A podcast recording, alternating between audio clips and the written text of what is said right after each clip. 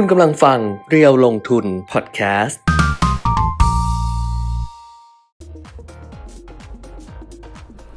สวัสดีครับมาพบกับอัปเดตเทรนด์ลงทุนนะครับ ทางเพจเรียวลงทุนเช่นเคยนะครับ วันนี้มาช้านิดนึงนะครับ เพราะว่าเตรียมข้อมูลค่อนข้างเยอะนะครับ ก็เดี๋ยวข้อมูลวันนี้จะค่อนข้างแน่นเลย ค่อนข้างแน่น เพราะว่าผมจัดคนเดียวด้วยนะครับ วันนี้ 22 เดือน 2 ปี 2024 หรือว่า 2567 ผมไปดูจำนวนผู้ติดตาม Facebook เรียวลงทุนตอนนี้ 22,219 22219 ขาดอยู่แค่ 3 คนก็จะเป็น 22222 แล้วนะครับ ใครที่ยังไม่ได้ชวนเพื่อนมากดติดตามเพจเรียวลงทุนก็ ฝากด้วยแล้วกันนะครับ ขาดอีก 3 คน ตอนนี้ 22219 นะครับ ถ้าเพิ่มผู้ติดตามมาอีก 3 คนก็จะได้ 22222 ในวันที่ 22 เดือน2เนี่ยตัวเลขมันก็จะสวยหน่อยนะครับ จะสวยหน่อย อะ นะ ตอนนี้หลายๆ ท่านเข้ามาแล้วสามารถทักทายกันได้นะครับ ผมตั้งหัวข้อที่จะคุยไว้เรียบร้อยแล้วนะครับ ที่เป็นไฮไลท์ของวันนี้ แต่จริง ๆ เนื้อหาจะ มีหลากหลายนะครับ มีมี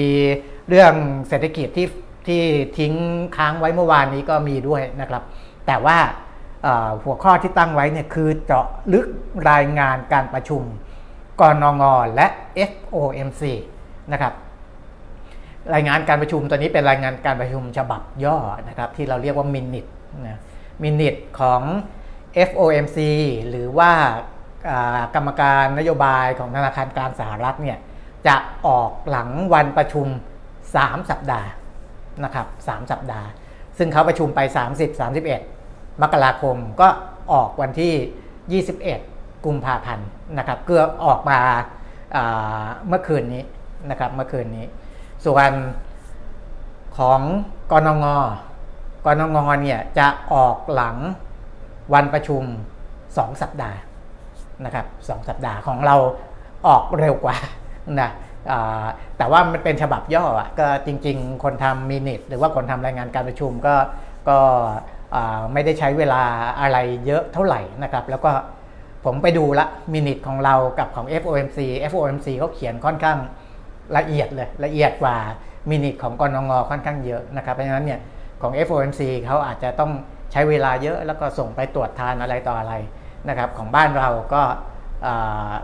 มีการตรวจทานเรียบร้อย แล้วก็ออกมาในวันเมื่อวานนะครับวันที่ 21 คือประชุมวันที่ 7 2 สัปดาห์ก็คือมาชนวันที่ 21 พอดี เพราะฉะนั้นเนี่ยมินิททั้งของ FOMC และของกนงเนี่ยออกมาเรียบร้อยแล้วนะครับ เรียบร้อยแล้ว ก็เดี๋ยวเราจะมา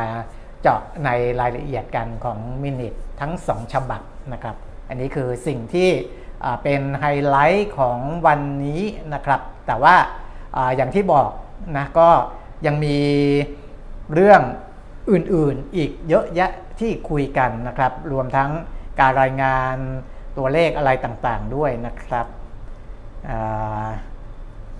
ผมดูนิดหนึ่งนะครับมอนิเตอร์นิดหนึ่งวันนี้นั่งคนเดียว โดดโดดล้นล้นๆนะดูแต่ว่า อย่างที่บอกนะครับก็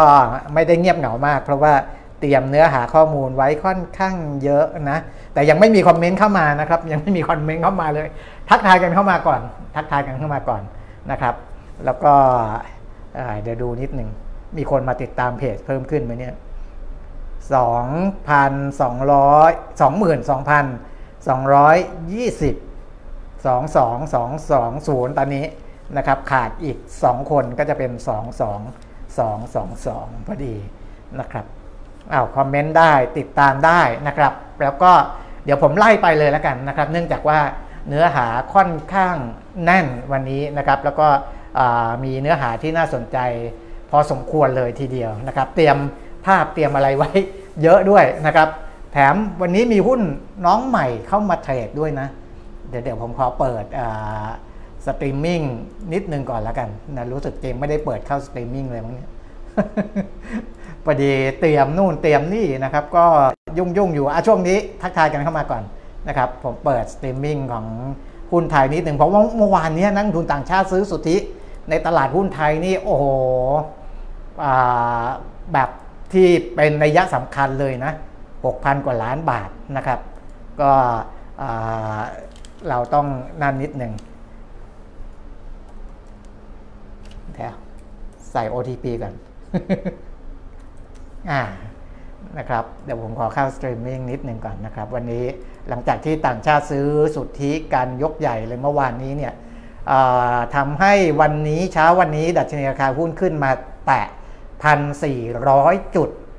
ไปแล้วนะครับ แตะไปแล้วนะ แต่ว่าตอนนี้ไม่ถึงหย่อนหย่อนนิดหน่อยตอนสูงสุดเนี่ย1,400.39 หรือว่าบวกไป 6.78 678 นะครับ ก็คือบวกไป 6.78 จุด อันนั้นคือจุดสูงสุดของวันนี้นะก็ไปที่ตรงนั้นแล้วแล้วก็มูลค่าการซื้อขายเนี่ยเทรดกันมา 25-26 นาทีนี่ทะลุ 11,000 ล้านบาทไปเรียบร้อยแล้วนะครับ ดูเหมือนจะดีนะครับ ดูเหมือนจะดีนะแล้วก็แถมวันนี้มีหุ้นเข้ามาเทรดใหม่ด้วยนะครับ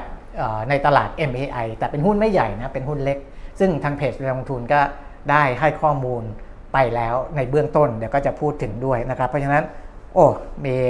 เรื่องราวที่จะคุยกันค่อนข้างเยอะเลยนะครับ ผมไปแบบที่ค่อนข้างเร็วเลยแล้วกันนะค่อนข้างเร็วเลย ในเรื่องของอตลาดหุ้นโลกก่อนนะครับ ตลาดหุ้นโลกเนี่ย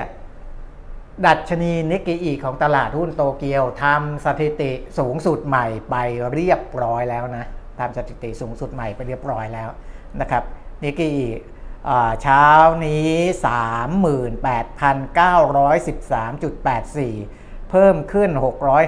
651.68 จุด หรือว่า 1.7%นะครับ 1 เดือนเพิ่มขึ้น 6.5% 1 ปีเพิ่มขึ้น 43.3%นะครับ ก็เป็นเป็นระดับที่ทำจุดสูงสุดนะ เพราะฉะนั้น ก็คนที่ลงทุนในอกองทุนที่ที่ที่ลงทุนในในเน้นหุ้นญี่ปุ่น หรือหุ้นโตเกียวนี่ก็ยิ้มได้ยิ้มได้นะครับซึ่งจะให้ผลตอบแทนค่อนข้างดี ในส่วนของอตลาดหุ้นฝั่งสหรัฐก่อนละกันนะครับดัชนีอุตสาหกรรมดาวโจนส์เพิ่มขึ้นนิดหน่อย 48.44 จุด มาอยู่ที่ 38,612 นะครับ บวกมา 0.13% 1 ปีบวกได้ 7%นะครับ S&P 500 บวกมานิดหนึ่ง6.29 จุด หรือว่า 0.13% NASDAQ Composite นี่บวกติดลบนะครับ ติดลบไป 49.91 จุด หรือว่าติดลบไป 0.32%นะครับ ก็คือหุ้นเทคโนโลยีเป็นตัวถ่วงนะหุ้นการเงินหุ้นอุตสาหกรรมนี่เป็นตัวหนุนนะครับ ก็ให้ทำให้ดัชนีอุตสาหกรรมดาวโจนส์บวกขึ้นมาได้นิดหน่อย ในฝั่งยุโรปฟุตซี่ร้อยติดลบไป 56.7 หรือว่า 0.7%นะครับดัคเยอรมนีเพิ่มขึ้น 49.69 จุด 0.3%แล้วก็ CAC 40 ฝรั่งเศสเพิ่มขึ้น 17 จุด หรือว่า 0.22%นะครับ ก็นิดๆหน่อยๆนะนิดๆหน่อยๆมีฟุตซี่ร้อยที่ปรับตัวลดลงไปเยอะนิดหนึ่งนะครับของฝั่งอังกฤษนะครับ ในฝั่งของเอเชียแปซิฟิกอย่างที่บอกนะโตเกียวทำสถิติสูงสุดไปที่ 38,913.84หังเสงบวกมานิดหนึ่ง29 จุดนะครับมาอยู่ที่ 16,532 ตลาดหุ้นจีน CSI 300 บวกมา 12 จุด หรือว่า 0.37%มาอยู่ที่ 3,469.8 นะครับ ก็อันนี้ก็ เป็นตลาดที่ดูภาพรวมถ้าดูจากตัวดัชนีนี้ก็ถือว่าอยู่ในเกณฑ์ในเกณฑ์ที่ดีนะครับในเกณฑ์ที่ดี ก็ส่วนใหญ่ก็มีการปรับตัวเพิ่มขึ้น ถึงแม้ว่าจะจะปรับตัวเพิ่มขึ้นไม่มากก็ตามนะครับ ไปดูที่อัตราอ่าเดี๋ยวตลาดหุ้นยังไม่ได้ดูตลาดหุ้นไทยเลยอ่าตลาดหุ้นไทย ตลาดหุ้นไทยก่อนนี่จะไปอัตราแลกเปลี่ยนแล้ว ใจร้อนมากนะครับตลาดหุ้นไทยหุ้นที่นำมาโดดเด่นเลยวันนี้นะครับ ซึ่งจริงๆแล้วเนี่ยเเรื่องของผลการดำเนินงานเนี่ยผมคาดไว้อยู่แล้วแหละนะครับว่าผลการดำเนินงานจะต้องเติบโตค่อนข้างโดดเด่นนะครับก็คือ BDMS นะครับบริษัทดุสิตบริษัทกรุงเทพดุสิตเวชการจำกัดมหาชนนะครับ BDMS เนี่ยกำไรสุท ธิสิ้นสุด 31 ธันวาคม 2566 นะครับ เป็นงวด 1 ปี หรือว่างวด 12 เดือนเนี่ยหนึ่งหมื่นสี่พันสามร้อยเจ็ดสิบห้าล้านบาทกำไรต่อหุ้นกำไรสุทธิต่อหุ้น 0.90 บาทนะครับ ก็โตขึ้นจากปี 2565 ซึ่งมีกำไรสุทธิ 12,600 กว่าล้าน หรือว่ากำไรต่อหุ้นแค่ 0.79 บาทนะครับ กำไรต่อหุ้นจาก 79 สตางค์มาเป็น 90 สตางค์เนี่ยนะก็เป็นกำไรที่เติบโตค่อนข้างดีนะครับ แล้วก็หนุนให้หุ้น BDMs วันนี้ราคาเนี่ยปรับตัวเพิ่มขึ้นมา 2.6%หรือว่า 75 สตางค์ ซื้อขายกันที่ 29 บาท 25 สตางค์นะครับ ก็มูลค่าการซื้อขายทะลุ 1,000 ล้านบาทไปเรียบร้อยแล้วนะครับ อันนี้เป็นหุ้นที่ โดดเด่นมากเมื่อวาน SCB ถูกไหม SCB ประกาศจ่ายปันผล ทั้งราคาหุ้นก็ขึ้นทั้งแบบมูลค่าการซื้อขายก็มาแบบถล่มทลายนะครับ วันนี้ก็เปลี่ยนตัวเล่นเปลี่ยนหน้าเล่นนะครับมาเล่น BDMs กันพันล้านบาทนี่ขึ้นไปภายในเวลาครึ่งชั่วโมงนะครับเฉยๆเลยนะครับ ก็ ผลการดำเนินงานที่บอกว่ารายได้ดูฝั่งรายได้ก่อนก็ได้นะครับ รายได้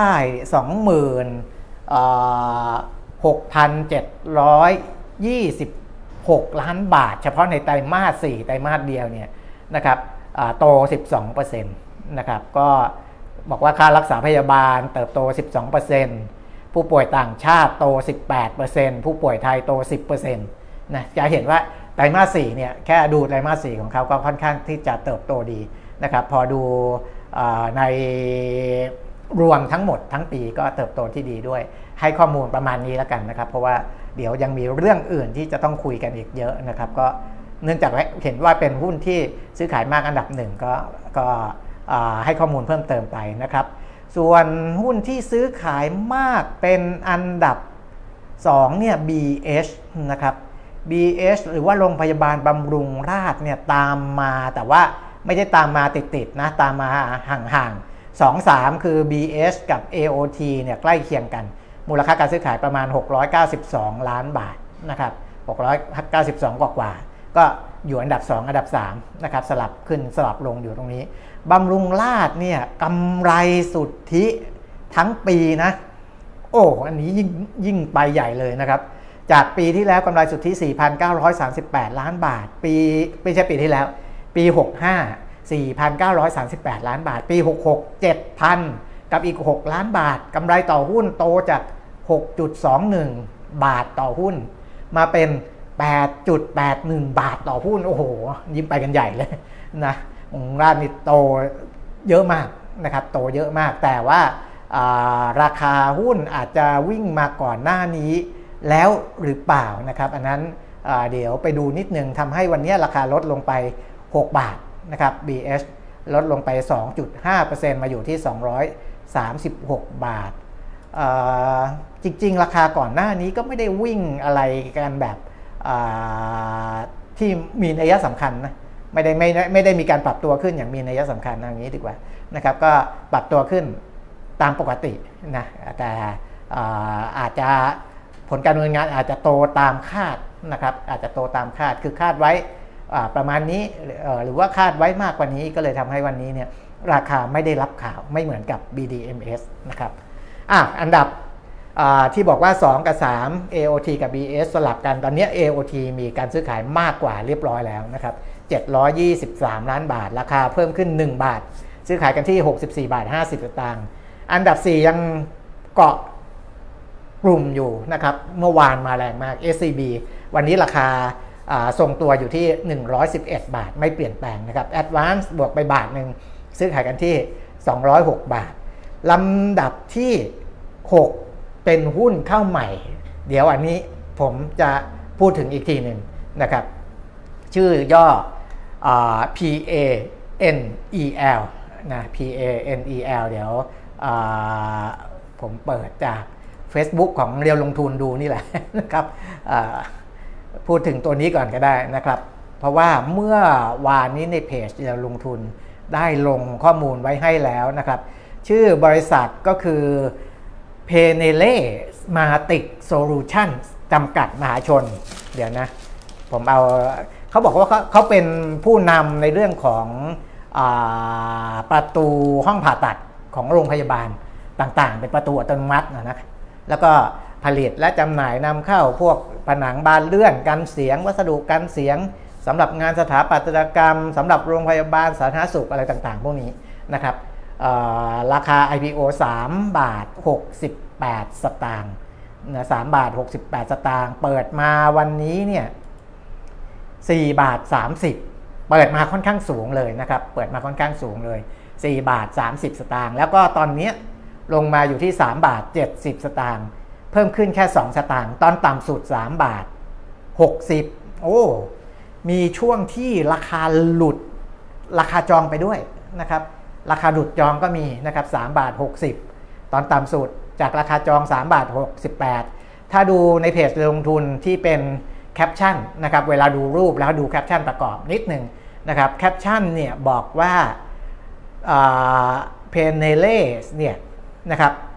หรือว่าตัวย่อก็คือเพเนลเนี่ยเพเนลตัวภาษาไทยที่เขาชื่อตั้งชื่อเป็นภาษาไทยคือเพเนเล่สมาติกผมเรียกว่าเพเนลแล้วกันเพเนลเนี่ยเป็นหุ้นขนาดเล็ก มีมูลค่าตามราคาตลาด ถ้าตามราคา IPO ก็คือประมาณไม่ถึง 700 ล้านบาท ประมาณ 700 ล้านบาทนะครับมีผู้ถือหุ้นรายย่อยแค่ 955 ราย ไม่ถึงพันรายด้วยซ้ำนะครับผลการเงินงานเนี่ย 12 เดือนย้อนหลังนะครับตีออกมาคำนวณออกมาเป็นกำไรสุทธิต่อหุ้นได้ 12 สตางค์โดยใช้จำนวนหุ้นหลัง IPO แล้วนะครับ เพราะฉะนั้นเนี่ยตีเป็นค่า PE ออกมาจะค่อนข้างสูงเลยนะครับ 27.72 เท่า แต่อันนี้อยู่ในตลาด MAI คือหุ้นในตลาด MAI เนี่ย PE เขาสูงอยู่แล้วนะถ้าไปเอา PE ของตลาด MAI มาใช้กับ PE ของหุ้นเข้าใหม่เนี่ยแน่นอน ตั้งราคาเนี่ยสูงแน่ๆนะครับเพราะฉะนั้นในเพจเนี่ยเรียวลงทุนถึงเขียนไว้ว่าหุ้นตัวนี้นะครับตั้งราคาค่อนข้างสูงนะตั้งราคาค่อนข้างสูง แล้วก็เป็นหุ้นขนาดเล็ก หุ้นขนาดเล็กเนี่ยจะมีปัญหาคือ เดี๋ยวต่อไปคือวันแรกๆเนี่ยมูลค่าการซื้อขายมันอาจจะมี เพราะว่าคนอยากขายก็มีคนอาจจะอยากเข้ามาซื้อมาเก็บอตอนที่ราคาต่ำกว่าราคา IPO หรืออะไรก็แล้วแต่ แต่ด้วยจำนวนผู้ถือหุ้นรายย่อยแค่ไม่ถึงพันลาย ต่อไปสภาพคล่องมันจะเหือดไปนะครับจะเหือดไป จะเหือดแห้งไปนะพอเหือดแห้งไปเนี่ยทีนี้คนก็จะไม่ค่อยเล่นนะครับมันก็จะทำให้สภาพคล่องมันต่ำนะครับอันนั้นคือปัญหาของหุ้นขนาดเล็ก แต่แต่ข้อดีของหุ้นขนาดเล็ก ในเชิงเก็งกำไรก็คือว่าคนที่เขาจะต้องการเข้ามาดูแลราคาอาจจะทำได้ง่ายหน่อยนะครับก็ทางเพจลงทุนเตือนไว้ว่า การเล่นหุ้นประเภทนี้ต้องใช้ความระมัดระวังสูงนะครับ ต้องใช้ความระมัดระวังสูงนะอันนั้นก็ได้เขียนไว้ในเพจเรียวลงทุนเรียบร้อยแล้วนะครับ ก็ไปติดตามกันได้นะครับ ผ่านไปอีกหนึ่งเรื่องนะครับ ผ่านไปอีกหนึ่งเรื่องนะมาที่เรื่องต่อไปนะครับอ๋อเดี๋ยวหุ้นหุ้นยังไม่จบเลยนะครับ แต่ว่าหุ้นหุ้นเพนเดเล่ก็พูดถึงแค่นี้ พูดถึงแค่นี้นะครับ เดี๋ยวถ้ามีการเปลี่ยนแปลงอย่างมีนัยสำคัญตอนนี้ราคาอยู่แถวๆราคาจองนี้แหละนะครับค่อยมาว่ากันอีกทีหนึ่งเดลต้าหุ้น Market Cap ใหญ่อันดับ 2 รองจากปตท เมื่อก่อนจะบอกว่า Market Cap ใหญ่ที่สุดในตลาดหลักทรัพย์ ตอนนี้ต้องบอกว่าใหญ่อันดับ 2 รองจากปตทนะครับเพราะปตทเขาแซงขึ้นมาเรียบร้อยแล้วเดลต้าเนี่ยราคา 75 บาทเท่าเดิมปตทสพร้อยร้อยห้าสิบสี่บาทเท่าเดิม โคโคโคโอ้โคโคโควันนี้มาแรงเหมือนกันนะครับ ราคาบวกไป 5%กว่าแล้ว 40% 40 สตางค์ 45 สตางค์นะครับ เทรดกันอยู่ที่ 8 บาท 85 สตางค์นะครับ เพราะว่าโคโคโคเนี่ยมีจ่ายทั้งมีแจ้งทั้งเรื่องของผลการดำเนินงาน ที่มีกำไรสุทธิโตขึ้นกำไรต่อหุ้นจาก 34 สตางค์มาเป็น 44 สตางค์ของ งวด 1 ปี 2566 นะครับกำไรโตค่อนข้างดี จาก 378 ล้านบาทมาเป็น 540 ล้านบาทนะครับ แล้วก็แจ้งเรื่องของอการจ่ายเงินปันผลนะครับ เป็นเงินสดในอัตราหุ้นละ 25 สตางค์นะครับ 25 สตางค์ ก็ขึ้น XD วันที่ 12 เมษายนนะ อะจริงๆ ถ้าตลาดหลักทรัพย์หยุดวันที่ 12 ก็อาจจะต้องขยับนะอาจจะต้องขยับ เพราะว่าอันเนี้ยเขาคิดบนพื้นฐานที่อาจจะกำหนดไว้ก่อนที่ธนาคารแห่งประเทศไทยจะประกาศวันที่ 12 เมษายนเป็นวันหยุด แต่ก็ประมาณนั้นในช่วงสงกรานต์นะครับที่จะ XD เพื่อจ่ายเงินปันผลหุ้นละ 25 สตางค์แต่วันนี้ราคาขึ้นมา 45 สตางค์มากกว่าเงินปันผลที่จ่ายอยู่แล้วนะครับ อาจจะมีเรื่องของผลการดำเนินงานที่เติบโตมาผสมด้วยไม่ใช่เรื่องของเงินปันผลอย่างเดียวนะครับโคโคโค่เนี่ยเมื่อวานเนี่ยเห็นสัญญาณมาตั้งแต่เมื่อวานแล้วเมื่อวานบวกมา 3%กว่า วันนี้ก็บวกต่อนะครับแล้วก็ติดท็อป 10 ของหุ้นซื้อขายมากด้วยนะครับอ้าวหุ้นไทยรวมทั้งหุ้นใหม่จบนะจบจบเป็นเรื่องๆไปนะครับ จะได้ไล่ไปทีละเรื่องทีละเรื่องจะได้ไม่สับสนนะครับ ในเรื่องของผลการดำเนินงานเนี่ยนะครับอพอดูตัวเลขแล้วนะครับใครสนใจลงทุนหุ้นตัวไหน หรือถือหุ้นตัวไหนอยู่ คลิกเข้าไปอ่านคำอธิบายงบของเขานิดหนึ่งนะครับจะได้เข้าใจว่าทำไมบริษัทนี้กำไรเพิ่มขึ้นเยอะทำไมบริษัทนี้กำไรลดลงเยอะนะครับ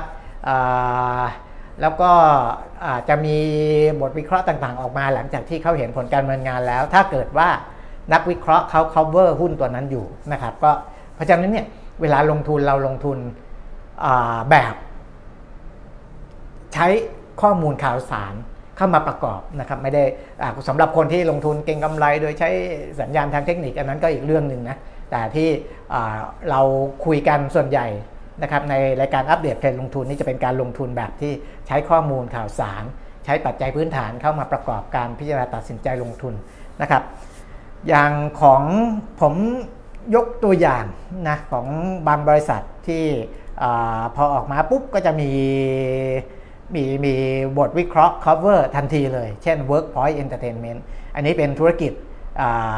บันเทิงนะครับ แล้วก็ธุรกิจสื่อนะ อันนี้ผมสนใจพิเศษก็เลยหยิบยกมาพูดถึงเป็นตัวอย่าง แล้วก็พวกเราจะได้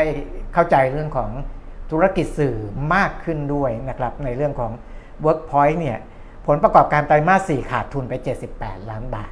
นะครับ78 ล้านบาท ปัญหาคือเขาค่าโฆษณาน้อยลงน้อยลง อันนั้นส่วนหนึ่ง และธุรกิจคอนเสิร์ตมีผลขาดทุนขั้นต้น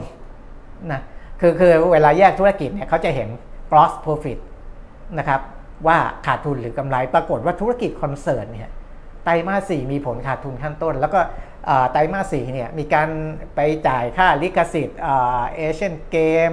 นู่นนี่นั่นนะครับก็เลยทำให้ต้นทุนมันสูงขึ้นแต่รายได้มันน้อยนะครับพอรายได้มันน้อยลงในธุรกิจของ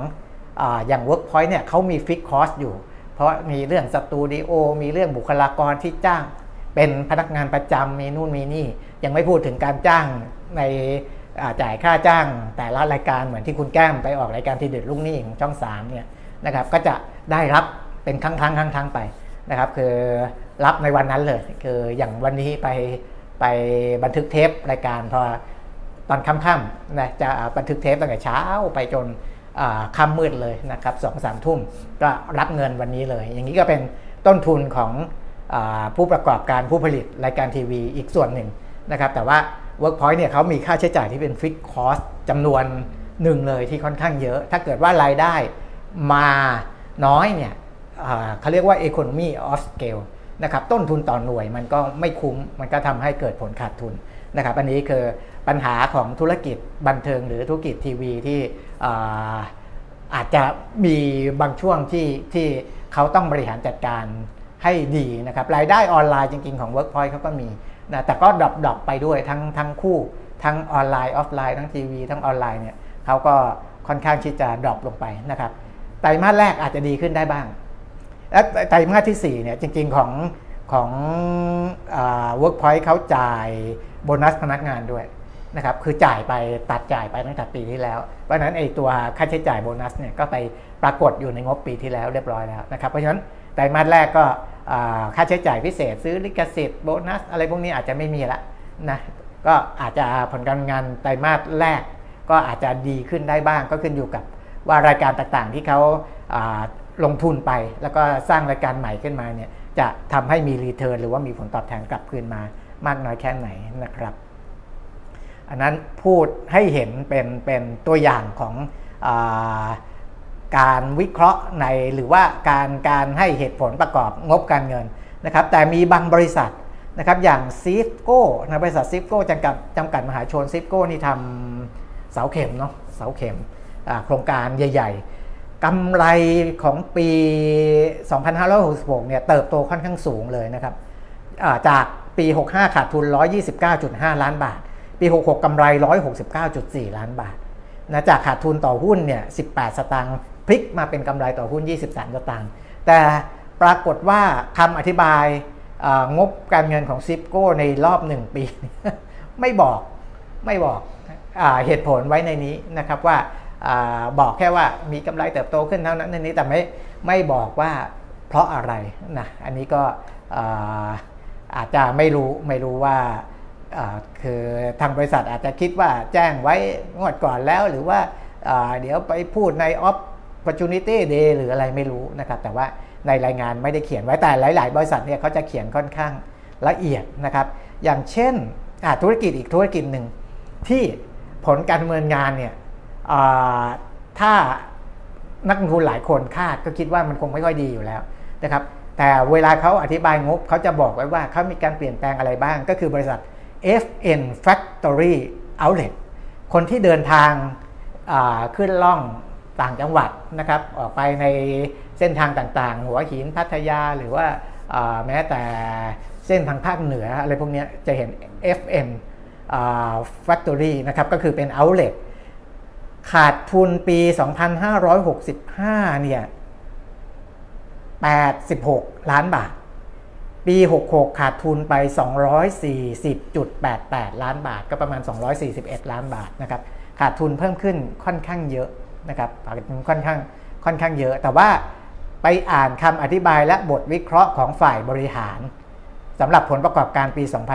2566 ของ FN แล้ว ก็ถือว่าเขาก็เขียนให้ภาพที่ไม่ไม่สร้างความตนกตกใจให้กับผู้ถือหุ้นมากมายนักนะครับ เพราะเขาบอกว่าธุรกิจของ FN เนี่ยนะครับก็พยายามจะปรับตัวนะ จะมีการปรับปรุงสาขาให้ดูทันสมัย เพื่อให้การบริการดียิ่งขึ้น ไม่ว่าจะเป็นสาขาปากช่องพัทยาหัวหินนะครับแล้วก็จะไปเน้นช่องทางออนไลน์มากขึ้นด้วย จะพัฒนา web commerce เพื่ออำนวยความสะดวกของลูกค้านะครับแล้วก็จะคือคือในแต่ละสาขาเนี่ยเขาใช้วิธีว่า ก่อนหน้านี้เหมือนสินค้าที่ลงในแต่ละเอาเล t เนี่ยมันจะคล้ายๆคล้ายๆคล้ายๆกันหมด แต่การปรับปรุงใหม่เขาจะเน้นว่าอะเอาเล t นี้อยู่ตรงนี้ เพราะฉะนั้นสินค้าที่เหมาะกับลูกค้าเส้นทางนี้คืออะไร เดี๋ยวเขาจะมาจัดใหม่นะปรับปรุงใหม่ แต่ละเอาแต่ละเอาเล t เนี่ยอาจจะไม่เหมือนกันสินค้าไม่เหมือนกัน เขาเรียกว่ามีการเปลี่ยน business model นะครับเปลี่ยน business model ในปีนี้ 2567 ของ FM นะครับเปลี่ยนทั้งเรื่องสินค้า เปลี่ยนเรื่องบริการ เปลี่ยนเรื่อง การดีไซน์ให้ตอบโจทย์ในแต่ละพื้นที่นะครับ อันนี้คือสิ่งที่เขาอธิบายไว้ใน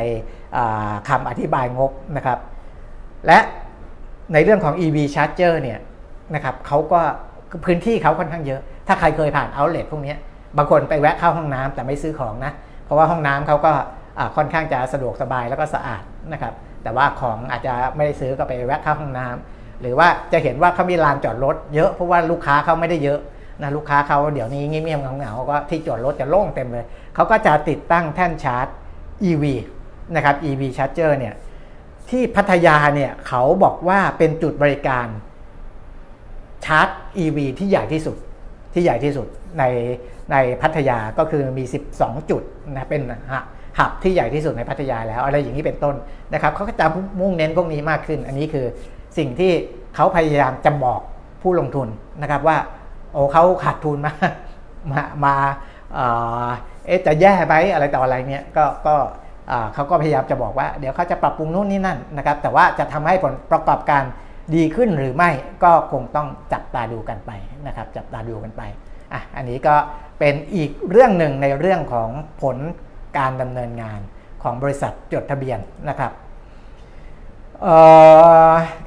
ส่วนอื่นนะออพอพูดเรื่องหุ้นแล้วยาว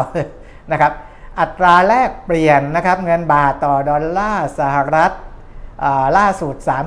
35.89 บาทต่อดอลลาร์สหรัฐนะครับก็ถือว่ายังช่วงช่วงช่วงนี้ไม่ได้แกว่งมากนะเพราะว่า 1 สัปดาห์เนี่ยอ่อนลงไป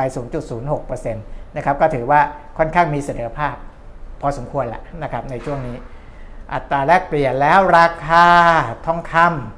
ราคาทองคำเช้าวันนี้นะครับประกาศสำหรับทองคำแท่งนะ รับซื้อ 34,350 ขายออก 34,450 นะครับ ก็เท่าเมื่อวานนะเท่าเมื่อวานเท่าเท่าเท่ารอบสุดท้ายของเมื่อวาน รอบเย็นของเมื่อวาน เมื่อวานเนี้ยมีปรับรอบหนึ่งคือตอนเช้าเนี่ยสามหมื่นสี่พันสี่ร้อยแล้วก็ปรับมารับซื้อสามหมื่นสี่พันสามร้อยห้าสิบคือลดลง 50 บาท ต่อทองคำแท่ง 1 บาทนะครับ Gold Spot เนี่ยเช้าวันนี้ลดลงนิดหนึ่งนะครับลดลงนิดหนึ่งแต่ว่าค่าเงินบาทเนี่ยอ่อนลงไป ในตอนที่เขาเอามาเทียบกับราคาทองคำเนี่ยอ่อนลงไปนะครับเพราะฉะนั้นเนี่ยก็เลยไม่มีการปรับราคาทองคำจากเมื่อวานนี้นะครับอ้าวส่วนราคาน้ำมัน ราคาน้ำมันเช้าวันนี้ West Texasบวกมานิดหน่อย 0.2%นะครับ78 เหรียญสหรัฐต่อบาร์เรล Brent 83 เหรียญสหรัฐต่อบาร์เรลนะครับ ก็บวกขึ้นมาประมาณ 0.1 0.2%นิดหน่อย ไม่ได้มีนัยยะสำคัญอะไรที่แตกต่างมากนักนะครับ จบในเรื่องของข้อมูลนะครับมาเข้าเรื่องอที่เป็นข่าวสารเอาทั่ว ๆ ไปก่อนนะ เดี๋ยวผมจะเข้ามาเจาะเรื่องของมินิทหรือว่ารายงานการประชุมฉบับย่อของทั้ง FOMC แล้วก็กรงงแล้วนะครับ ตัวเลขเศรษฐกิจที่มีออกมาในระดับโลกก่อนนะครับเป็นตัวเลขการค้าของญี่ปุ่นนะครับส่งออกนำเข้าดุลบัญชีดุลการค้าอะไรพวกนี้ที่มีออกมานะครับ ก็ตัวเลขออกมาค่อนข้างดีนะครับ ที่เราเห็นดัชนีราคาหุ้นของตลาดหุ้นโตเกียว หรือว่าดัชนีเนกเกอีปรับตัวเพิ่มขึ้นไปทำนิวไฮเนี่ยแล้วก็บวกไปค่อนข้างแรงเนี่ยมันมาพร้อมกับการประกาศตัวเลข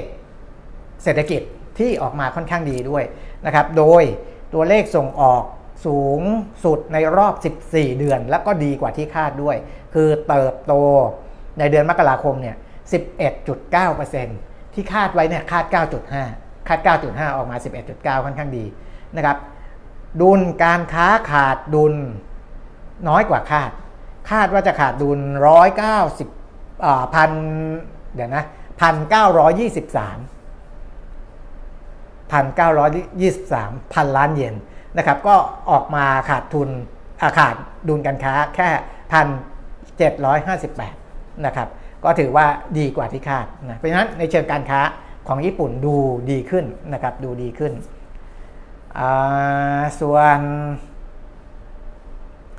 อย่างอื่นนะครับ ก็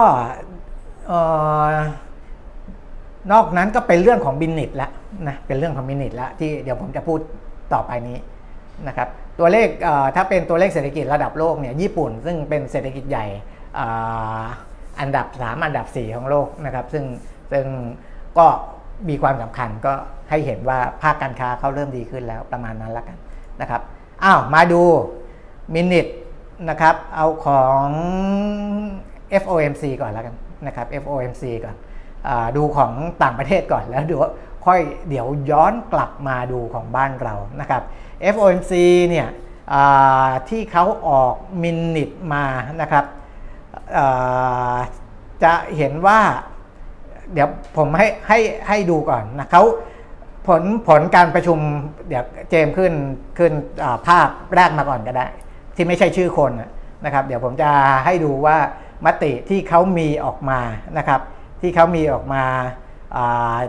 ในเรื่องของการคงอัตราดอกเบี้ยนะครับในเรื่องของการคงอัตราดอกเบี้ยเนี่ยเขาพูดไว้อย่างไรนะครับนี่ขึ้นให้เห็นเลยนะครับ อันนี้เป็นบทสรุปนะแต่จริงเขาก็จะพูดมีการไล่ยาวเรื่องของอกรอบเงินเฟ้อเรื่องนู้นเรื่องนี้นะครับ แต่ว่าโดยสรุปแล้วนะครับ แนวคิดในการลงมติของคณะกรรมการ FOMC เนี่ยเป้าหมายก็คือว่าต้องการให้มีการจ้างงานในระดับสูงสุดนะครับ maximum employment นะครับแล้วก็เงินเฟ้ออยู่ในกรอบ 2%นะครับในระยะยาวนะครับ ซึ่ง member ทั้งหมดเนี่ยก็มีความเห็นว่าให้คงอัตราดอกเบี้ยนโยบายไว้ Fed Fund Rate เนี่ยนะครับ Federal Fund Rate ที่ 5.25 ถึง 5.50%นะครับ 5.25 ถึง 5.50%ก็คงเดิมนะครับ แล้วก็ในนี้เนี่ยจะบอกว่านะครับก็อาจจะมีการปรับเปลี่ยนได้นะครับ แต่ว่า แต่ว่าจะพิจารณาอย่างระมัดระวังนะครับ ดูเรื่องของแนวโน้ม ในอนาคตเรื่องของและก็การการบาลานซ์ความเสี่ยงนะครับ การการดูในเรื่องของความเสี่ยงให้มันอยู่ในลักษณะสมดุลนะครับ และมีการพูดถึงว่าจะ ยังไม่มีการลด target range ก็คือเรื่องของอช่วงอัตราอัตราอัตราดอกเบี้ยเนี่ยจนกว่าจะแน่ใจนะครับเกณฑ์ greater confidence นะครับว่าเงินอัตราเงินเฟ้อเนี่ยเคลื่อนมาอยู่หรือว่า sustainability toward 2%ก็คือว่ามีโอกาสที่จะไปอยู่ในระดับ 2%อย่างที่ ยั่งยืนอย่างอย่างชัดเจนอะไรประมาณนี้นะครับนะครับ อันนั้นเนี่ยก็คือบอร์ดเนี่ยต้องการให้เห็นตัวนี้ก่อน จะเน้นเรื่องเงินเฟ้อค่อนข้างมากนะครับอ่าก็จะเห็นว่าในนี้จะเขียนเรื่องเงินเฟ้อทีนี้ไปดูรายชื่อคณะกรรมการที่ลงมติตัวนี้นะครับ ที่ผมให้โชว์รายชื่อคณะกรรมการ เพราะว่าเดี๋ยวจะเทียบกับของกนงนะครับ ซึ่งมีมินิออกมาพร้อม ๆ กัน จะเห็นว่าคณะกรรมการของ เฟดที่มีการลงมติกันเนี่ยมี 12 คนนะที่ผมเคยบอกแล้วนะครับ คือเป็นคณะกรรมการของธนาคารกลางสหรัฐ 7 คนนะ7คน แล้วก็เฟดประธานเฟดนิวยอร์กหนึ่งนะครับบวกกับประธานเฟดเคเวอร์แลนด์ลิชมอนด์แอตแลนตาซานฟรานซิสโกนะครับก็มีรายชื่อตามนี้นะครับเขาจะแยกให้เห็นเลยว่าคนที่โหวต ตาม minute นี้คือให้คงอัตราดอกเบี้ยเนี่ยมีใครบ้าง ซึ่งก็ครบ 12 คนเลยนะครับครบ 12 คนเลย แต่ว่าคนที่โหวตไม่เห็นด้วยหรือว่า against เนี่ยไม่มีนะครับเขาก็จะแยกให้เห็น 12 คนมีใครบ้างมีชื่อหมดเลยนะครับเจอโรมพาวเวลล์ จอห์นวิลเลียม โทมัสบาร์กิน ไมเคิลบาร์ราฟาเอล บอสติก มิเชลโบแมน ลิซ่า คุกแมรี่ ดาลีฟิลิป เจฟเฟอร์สัน แอนเดรียนา คูเกลอร์ลอเรตตาเมสเตอร์แล้วก็คริสโตเฟอร์วอลเลอร์นะครับเพราะฉะนั้นเนี่ยเวลาเราติดตามข่าวสารต่างประเทศที่มีนักข่าวไปสัมภาษณ์คนที่เกี่ยวข้องกับเรื่องของการกำหนดนโยบายเนี่ยถ้าเป็นรายชื่อในนี้ที่ผมขึ้นให้ดูเนี่ยอันนั้นเนี่ยควรฟังเพราะว่าเขามีบทบาทมีสิทธิ์มีเสียงในการลงมติ สำหรับปีนี้นะครับสำหรับปีนี้ที่เป็นกรรมการ FOMC ซึ่งจะมีการเปลี่ยนไปในในในในระดับของรัฐต่างๆ ที่เข้ามาเป็นตัวแทนนะครับอะนะให้เห็นว่ามินิทของเขาออกมาเป็นแบบนี้แล้วก็ชัดเจนว่าใครเห็นด้วยไม่เห็นด้วยเขาก็จะบอกเลย แต่ของบ้านเรานะครับของบ้านเราธนาคารแห่งประเทศไทยออกมินิทออกมาเหมือนกันนะครับ ผมสรุปให้เลยล้วกันนะครับสำหรับมินิทของกรนงนะครับ อันนี้ก็ทำเป็นภาพไว้เหมือนกันนะครับผมอ่านให้ฟังคร่าวๆนะตัวอาจจะเล็กไม่รู้จะเห็นกันหรือเปล่านะครับคณะกรรมการส่วนใหญ่ส่วนใหญ่นี่ก็คือที่เรารู้กันอยู่แล้วนะครับว่าการประชุมเมื่อวันที่7 7กุมภาพันธ์เนี่ยมติออกมา 5 ต่อ2นะครับคณะกรรมการส่วนใหญ่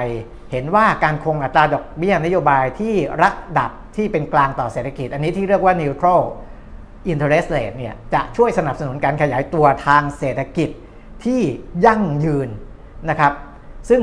ต้องอาศัยการรักษาเสถียรภาพ ระบบการเงินเป็นพื้นฐานสำคัญ ผมให้ key keyword สำคัญไว้ตรงนี้ก่อนนะครับ คณะกรรมการส่วนใหญ่ให้ความสำคัญเรื่องของเสถียรภาพระบบการเงิน เป็นสำคัญอะไรอย่างนี้นะครับ และก็สนับสนุนการขยายตัวในระยะยาวแบบยั่งยืน ไม่ได้มองเฉพาะหน้า อันนี้คือสิ่งที่กรรมการ 5 ท่านบอกนะครับเขาบอกว่าอะไรหนึ่งเศรษฐกิจที่ขยายตัวชะลอในช่วงที่ผ่านมาเนี่ยเกิดจากการส่งภาคต่างประเทศที่น้อยลงผลกระทบปัจจัยเชิงโครงสร้าง ไม่เกี่ยวกับดอกเบี้ยที่ปรับตัวขึ้นไปของบ้านเรานะครับ 2. การลดอัตราดอกเบี้ยจะเพิ่มแรงส่งต่อเศรษฐกิจได้ไม่มากนักในบริบทที่อุปสงค์ในประเทศยังขยายตัวต่อเนื่อง คืออุปสงค์ภายในประเทศเนี่ยมันไม่ได้หดตัวแบบมีนัยสำคัญ และมันยังขยายตัวด้วย เพราะฉะนั้นเนี่ยถึงจะลดอัตราดอกเบี้ยก็ไม่ได้ช่วยกระตุ้นได้มากนักนะครับไม่สามารถแก้ปัญหาเชิงโครงสร้างที่ทำให้เศรษฐกิจไทยขยายตัวต่ำได้นะแล้วก็เป็นการใช้ policy space ที่มีจำกัดอย่างไม่คุ้มค่า อันนี้ก็ขีดเส้นใต้เหมือนกันนะครับตอนนี้ นโยบายการเงินเนี่ยมันใช้ได้ก็จริง แต่ว่ามันมีสเปซมีช่องว่างให้ใช้ได้น้อยซะเหลือเกินนะครับถ้าเราเอาใช้ในจังหวะเวลาที่เหมาะสมเนี่ยมันอาจจะดีกว่าไหมนะครับแต่ถ้าไปใช้ตอนที่มันไม่เหมาะสม มันก็ได้ผลไม่คุ้มค่า อันนั้นคืออข้อที่ 2 ข้อที่ 3 ปัญหาเชิงโครงสร้างอาจมีนัยยะต่อ neutral interest rate ซึ่งขึ้นอยู่กับศักยภาพการขยายตัวทางเศรษฐกิจก็จริง แต่ผลกระทบดังกล่าวประเมินว่ามีไม่มาก อีกทั้งยังมีความไม่แน่นอนสูง จึงควรศึกษาข้อมูลเพิ่มเติมเพื่อให้ได้ความชัดเจนที่มากขึ้นนะครับแล้วก็ 4 ต้นทุนการเงินนโยบายการเงินที่ผ่อนคลายเกินไป คือคือคือคือเขาบอกอย่างนี้เอาสรุปง่ายๆข้อ4เนี่ยก็คือว่าการใช้นโยบายการเงินที่ผ่อนคลายมีต้นทุน ต้นทุนก็คืออะไร จะทำให้มีการกระตุ้นการสร้างหนี้ใหม่สูงมากขึ้น ซึ่งมันไปขัดแย้งกับตอนนี้ที่เราพยายามจะ ไปแก้ปัญหาหนี้สิน หรือทำให้กระบวนการลดหนี้ deleveraging เนี่ยที่กำลังคืบหน้าคืบหน้าอยู่เนี่ยหยุดชะงัก ลองดูข้อ3นะครับข้อ3เขาพูดถึงปัญหาเชิงโครงสร้าง ที่อาจมีนัยยะต่อ neutral interest rate ตรงนี้เนี่ยถ้าลงมาดูข้างล่างจะเห็นว่ากรรมการ 2 คนที่เห็นควรให้ลดอัตราดอกเบี้ยลงเนี่ยอันนี้ของบ้านเรานะกรงงเนี่ยมีความเห็นว่า ระดับ neutral interest rate หรือว่าอัตราดอกเบี้ย นโยบายที่เป็นกลางนั่นไม่เป็นบวกเป็นลบ แล้วก็เป็นกลางต่ออะไร เป็นกลางต่อศักยภาพการขยายตัวเป็นกลางต่ออในเรื่องของเสถียรภาพอะไรต่ออะไรต่างๆ เหล่านี้นะครับ คนที่เสนอให้ลดเนี่ยบอกว่าเนื่องจากว่าศักยภาพการขยายตัวทางเศรษฐกิจต่ำลง จากปัญหาเชิงโครงสร้างที่รุนแรงและชัดเจนนะครับ ศักยภาพเราต่ำลง เพราะฉะนั้นเนี่ยออกอัตราดอกเบี้ยที่มันเป็นกลางเนี่ยหรือว่า neutral interest rate เนี่ยมันสามารถลดต่ำลงได้ แต่คนที่ไม่เห็นด้วยว่าให้ลดลงเนี่ยเพราะมองว่าถึงจะลดได้ก็ไม่ได้แก้ปัญหาเชิงโครงสร้างนะครับมันก็มีการขัดแย้งกันอยู่ในคณะกรรมการด้วยกันเองเนี่ยห้ต่อ2นะครับข้อที่2คนที่บอกให้ลดอัตราดอกเบี้ยบอกว่าการผ่อนคลายภาวะการเงินลงระดับหนึ่งถึงจะไม่ช่วยกระตุ้นเศรษฐกิจได้มากนักในระยะสั้น แต่ เป็นการลดความเสี่ยงที่เศรษฐกิจจะชะลอลงต่อเนื่องในระยะข้างหน้านะครับ โดยเฉพาะถ้าภาคการส่งออกและการผลิตฟื้นตัวช้ามากกว่าที่คาด จนส่งผลกระทบต่อเนื่องมายังการจ้างงาน ซึ่งมีนัยสำคัญต่อความยั่งยืนในการขยายตัวของการบริโภคภาคเอกชน ถ้าปัญหาภาคส่งออกภาคผลิตส่งผลไปถึงการจ้างงาน แน่นอนส่งผลถึงการบริโภคภาคเอกชน มันจะส่งผลมาถึงเป็นระลอกระลอก เพราะฉะนั้นจึงมีการนะเสนอให้อันนี้เอาลงได้ละเจนนะครับเสนอให้มีการปรับลดอัตราดอกเบี้ยนะครับเป็นความเชื่อมโยงเป็น 2 มุมมองที่มองต่างกันนะครับ คนนึงบอกว่าลดมันก็ช่วยไม่ได้มาก อีกคนบอกว่าถึงลดช่วยระยะสั้นไม่ไม่ได้มาก แต่ป้องกันความเสี่ยงที่จะ เกิดผลกระทบในระยะยาวนะครับ เพราะฉะนั้นก็เลยทำให้หลายคนประเมินว่าด้วยมินิทที่ออกมาอย่างนี้เนี่ยในการประชุมรอบหน้า 10 เมษายน 2567 น่าจะมีการปรับลดอัตราดอกเบี้ยนะครับ น่าจะปรับลดอัตราดอกเบี้ย เพื่อป้องกันอย่างน้อยๆก็นิดนึงอะนิดนึงนะมันอย่างที่ผมพูดไปเมื่อวานแล้วมันไม่ได้ช่วยไม่ได้มากหรอก แต่สองเสียงที่บอกว่ามันจะช่วยไม่ให้ภาคผลิตเนี่ยมันมัน คือคือตอนนี้ภาคส่งออกภาคผลิตมันอาจจะยังดีอยู่นะครับ แต่ว่าถ้าดอกเบี้ยมันมีผลเข้าไปถึงในภาคธุรกิจเนี่ยมันอาจจะช่วยในเรื่องของการจ้างงาน สุดท้ายคือช่วยเรื่องการการจ้างงานนะครับ ถ้ามีคนตกงานมีการบดคนงานมีอะไรพวกนี้เนี่ยมันจะกระทบกันวุ่นวายนะครับ อันนั้นก็เป็นในเรื่องของมินิทที่มีออกมา แต่จะเห็นได้ว่าของกรงงจะไม่บอกว่า 2 เสียงเป็นใคร 5 เสียงเป็นใครนะครับ ไม่เหมือนของ FOMC ที่เขาจะบอกชัดเจนเลยว่า ใครหนุนใครค้านนะครับอะมาดูความเสี่ยงที่บอกว่าความเสี่ยงที่อาจจะเกิดขึ้น ก็เดี๋ยวเดี๋ยวผมจะให้ดูกราฟิกประกอบด้วยนะครับ แต่ว่าเอาของอันนี้ยังไม่ยังไม่ใช้กราฟิกนะของกรุงกรุงไทยคอมพาสก่อน ผมให้ดูความเสี่ยงที่กรุงกรุงไทยคอมพาสเขา วิเคราะห์ไว้นะครับว่าความเสี่ยงที่จะเกิดขึ้นมีอะไรบ้างนะครับมีอะไรบ้างนะผมไปตอนท้ายเลย คงต้องเร่งนิดหนึ่งนะครับกรุงไทยคอมพาสบอกว่านะครับ ทิศทางเศรษฐกิจไทยในปี 2567 ซึ่งสภาพัฒน์ประเมินว่าเศรษฐกิจไทยจะยังขยายตัวได้ต่อเนื่องเนี่ยนะครับ แต่ว่าให้ติดตามแรงหนุนจากการฟื้นตัวของภาคการท่องเที่ยว และการกลับมาขยายตัวของภาคการส่งออก ตามภาวะเศรษฐกิจในเอเชียที่ฟื้นตัวดีขึ้น และแนวโน้มขาขึ้นของวัตจักรอิเล็กทรอนิกส์นะครับรวมทั้งปัจจัยเสี่ยงด้านความผันผวนของเศรษฐกิจโลกจากปัญหาภูมิรัฐศาสตร์ การลดลงของแรงขับเคลื่อนทางการคลังอะไรพวกนี้เนี่ยนะครับ ก็ทางกรุงไทย COMPASS เห็นว่า มีข้อแนะนำให้ภาคธุรกิจเนี่ยเตรียมรับมือกับการ reset เศรษฐกิจโลกใหม่ keyword คือ reset เศรษฐกิจโลกใหม่นะครับ โดยเฉพาะการ reset เครื่องยนต์หลัก ทั้งสหรัฐและจีนที่อาจดับลงพร้อมกันนะครับ อันนี้ขีดเส้นใต้ เครื่องยนต์หลักทั้งสหรัฐและจีนที่อาจดับลงพร้อมกัน จากความไม่แน่นอนของนโยบายเศรษฐกิจสหรัฐ หากประธานาธิบดีโดนัลด์ทรัมป์อดีตประธานาธิบดีโดนัลด์ทรัมป์กลับมาเป็นประธานาธิบดีรอบใหม่ ขณะที่สงครามการค้ามีแนวโน้มรุนแรงขึ้น และจะเป็นภัยคุกคามเศรษฐกิจจีนให้อ่อนแอลงไปอีก ถ้าประธานาธิบดีโดนัลด์ทรัมป์กลับมาเนี่ยแน่นอน สงคราม การค้าระหว่างสหรัฐกับจีนจะรุนแรงขึ้น เพราะว่าทรัมป์เขาเคยโชว์ให้เห็นอยู่แล้วว่า พอเขาเข้ามาปุ๊บ โอ้โหเขย่าแหลกลานเลย ระหว่างสหรัฐกับจีน นะครับ อันนี้จะเป็นภัยคุกคามต่อเศรษฐกิจจีนให้อ่อนแอลงไปอีก รวมถึงการ reset เศรษฐกิจโลกภายใต้ภาวะการเงินตึงตัวจากอัตราดอกเบี้ยสูงนะครับยาวนานจากภาวะอัตราดอกเบี้ยสูงยาวนานเนี่ยทำให้มีเกิดภาวะการเงินตึงตัวในระดับโลกกระทบต่อเศรษฐกิจชัดเจนมากขึ้น อีกทั้งยังสร้างความยากลำบากในการระดมทุน การจ่ายคืนหนี้และเพิ่มความเสี่ยงต่อการผิดนัดชำระหนี้นะครับ พวกนี้ เป็นความเสี่ยงที่กรุงไทย COMPASS เขาพูดถึงไว้นะก็อาจจะทำให้เราต้องต้องต้องระมัดระวังเพิ่มขึ้นนิดหนึ่งนะครับนี่มีคนคอมเมนต์นะเนื้อหามาเต็มๆวันนี้เต็มๆเลยเพราะว่าเนื้อหาเยอะนะครับ แล้วก็เดี๋ยวเสียงจะหมดด้วยนะครับ ไปอีกนิดเดียวแล้วกันไปที่ของ SCB EIC ผมขึ้นภาพให้ดูนิดหนึ่งเจมไล่ขึ้นมาเลยจากตัว ราฟิกตัวแรกนะครับเศรษฐกิจไทยไตรมาสที่ 4 ด้านการใช้จ่ายนะครับด้านการใช้จ่าย จะเห็นว่าของอตารางที่ขึ้นมาให้เห็นเนี่ยนะครับไตรมาสที่ 4 ถ้าเป็นอัตราการเติบโตของเศรษฐกิจไทยที่เป็น real GDP ด้านการใช้จ่าย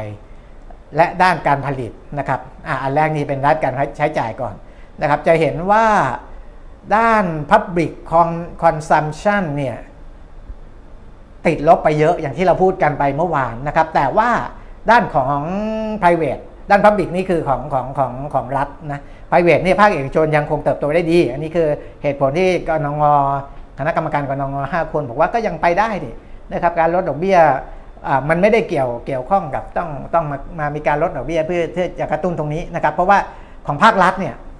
ไม่ต้องลดดอกเบี้ยภาครัฐไปจัดการเอง เราจะเห็นได้ว่ามีคนของแบงก์ชาติ หรือว่าผู้ว่าการธนาคารแห่งประเทศไทยก็ออกมาส่งสัญญาณประมาณนั้นเหมือนกันว่า เฮ้ย ถ้าคุณจะไปกระตุ้นการใช้จ่ายภาครัฐเนี่ยมันไม่ต้องใช้เรื่องดอกเบี้ยไม่ใช่เหรอนะคุณเป็นรัฐบาลคุณก็ไปทำสิทำยังไงก็ได้ให้มันมีการใช้จ่ายได้ดีขึ้นเห็นไหมว่ามันติดลบมาตั้งแต่ไตรมาสหนึ่งไตรมาสสองไตรมาสสามไตรมาสสี่เนี่ยบรรทัดที่สามอะนะบรรทัดที่สามมันติดลบมาที่เป็นสีสี นะครับติดลบมาต่อเนื่องเลยทุกไตรมาสเลยนะครับเนี่ยอันนี้ด้านการใช้จ่าย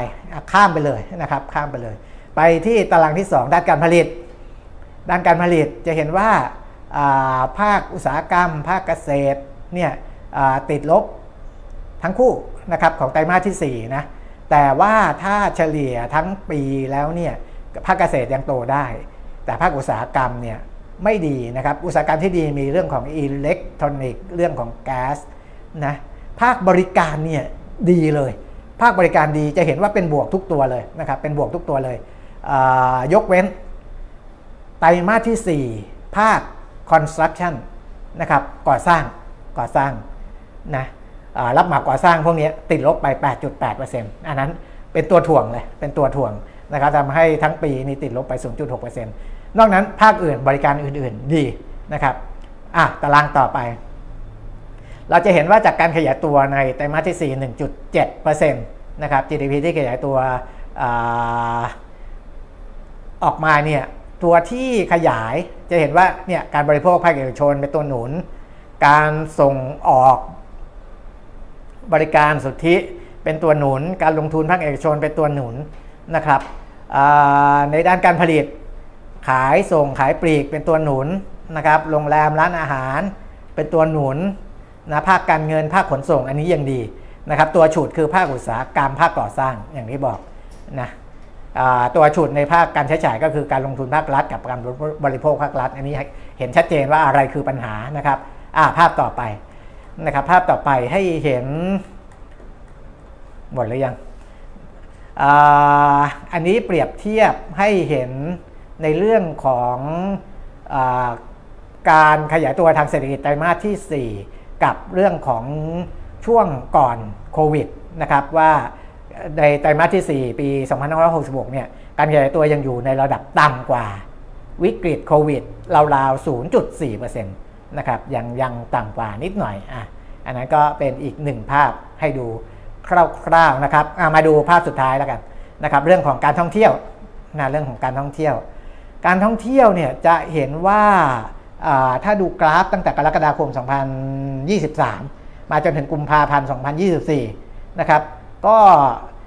จะเห็นว่าแท่งที่โตขึ้นชัดเจนเนี่ยจะเป็นช่วงเดือนธันวาคม กับช่วงเดือนกุมภาพันธ์นะครับ กุมภาพันธ์ที่เป็นอันนี้